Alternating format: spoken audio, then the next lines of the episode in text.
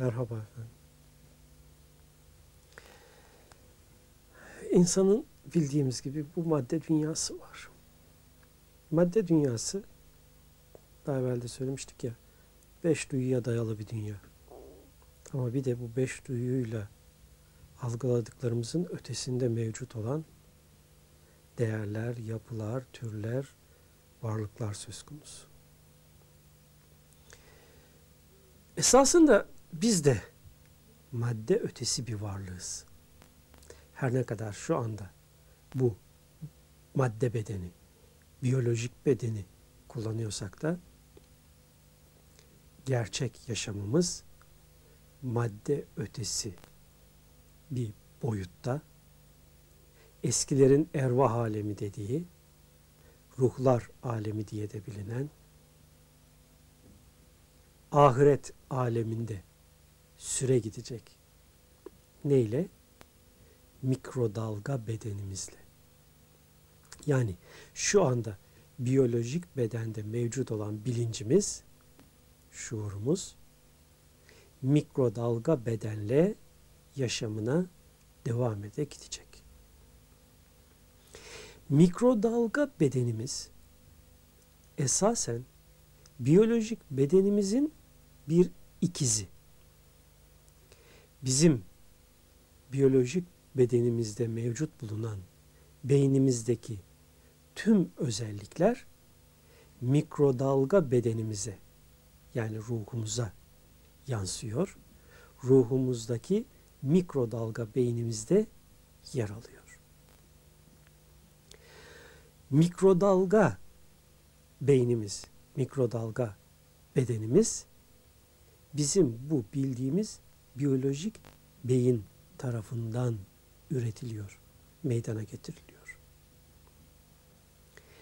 Şu anda dünya üzerinde yaptığımız her şey, düşündüğümüz her şey, beynimizde faaliyet bulan her şey beyin tarafından ruhumuza yani mikrodalga bedenimize yükleniyor.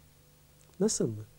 Tıpkı bir televizyon vericisinde taşıyıcı dalgalara ses ve görüntü dalgalarının eklenmesi, yüklenmesi gibi beynimiz tarafından üretilen ana taşıyıcı mikrodalga yapıya beyindeki zihinsel fonksiyonların oluşturduğu dalgaların yüklenmesi gibi. İşte bizim düşündüğümüz, yaptığımız her şey kendi kitabımıza böylece yazılıyor. Ve biz ölüm sonrası yaşamda yani mikrodalga bedenle içine geçeceğimiz mikrodalga boyutta bu yaşamda ruhumuza yüklediklerimizin doğal sonuçlarıyla karşılaşacağız. Şimdi e, burada beyni tanımak çok önemli. Beyin nasıl çalışıyor? Beyin esas itibariyle bu bedenin elde ettiği biyoelektrik enerjiyle çalışıyor. Ve beynimiz bu biyoelektrik enerjiyi mikrodalga enerji türüne çeviriyor. Mikrodalgaya çeviriyor. Mikrodalgaya çevirerek de ruhumuza yüklüyor. Yani mikrodalga bedenimize yüklüyor. Bu mikrodalga beden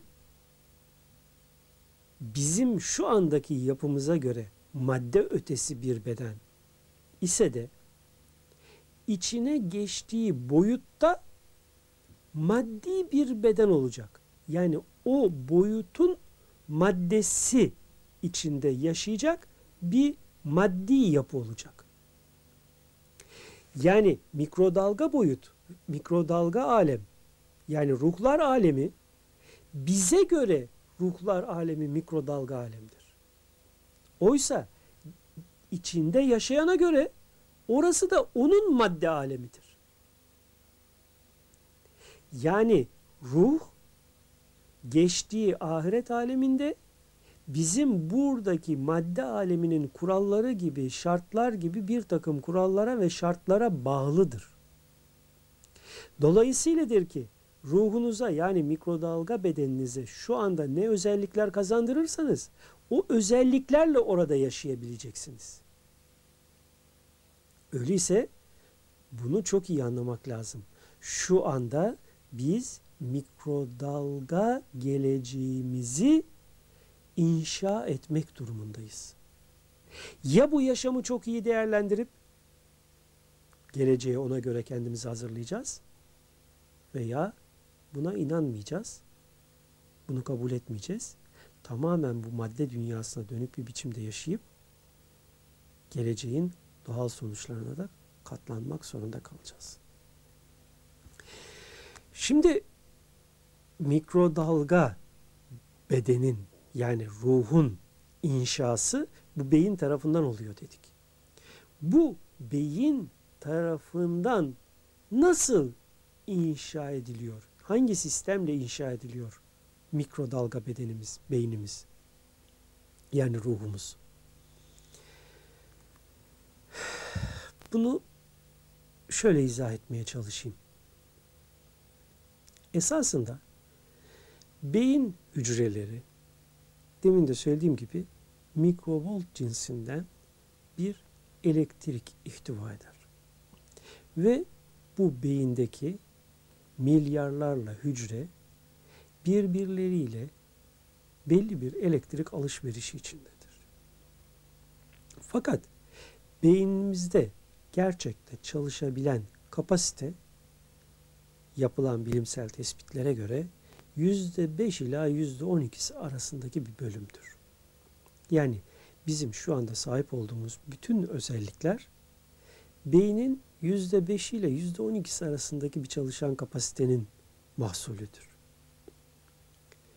Geri kalan %90 civarındaki kapasite atıl durmakta. Faaliyet göstermemektedir. Önemli olan bu beynimizdeki atıl kapasiteyi olabildiğince değerlendirmek, devreye sokabilmek, o çalışan yüzde beş, yüzde altı, yüzde sekizlik kapasiteyi yüzde onlara, yüzde on beşlere, yüzde yirmilere, yüzde otuzlara çekebilmektir.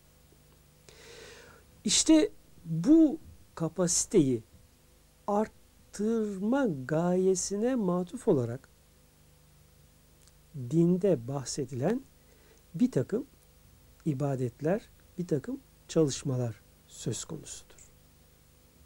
Yani siz belli duaları okuduğunuz zaman veya belli kelimeleri tekrar ettiğiniz zaman beyinde belli hücre grupları arasında bir biyoelektrik akış olur ve bu akışın neticesinde de bu atıl duran beyin hücreleri devreye girerek o konuda faaliyet göstermeye başlarlar.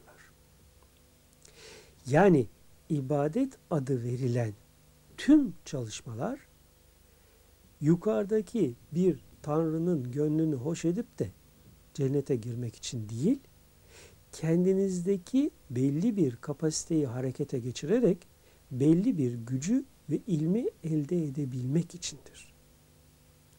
Eğer bu çalışmaları yaparsanız yararı sizedir. Yok ihmal ederseniz veya inkar ederseniz neticesinde siz katlanacaksınız. Her halükarda Kur'an'daki bir ayette belirtildiği gibi sizler ellerinizle yaptıklarınızın neticesine katlanacaksınız. Buyurulur. Öyleyse bu olayı iyi anlamak bizim için çok büyük bir şanstır. Lütfen ön yargılı olmayı bırakıp gerçekçi bir biçimde olayı araştıralım, inceleyelim ve ona göre yaşamımıza yön verelim. Akşamlık da hoşça kalın efendim.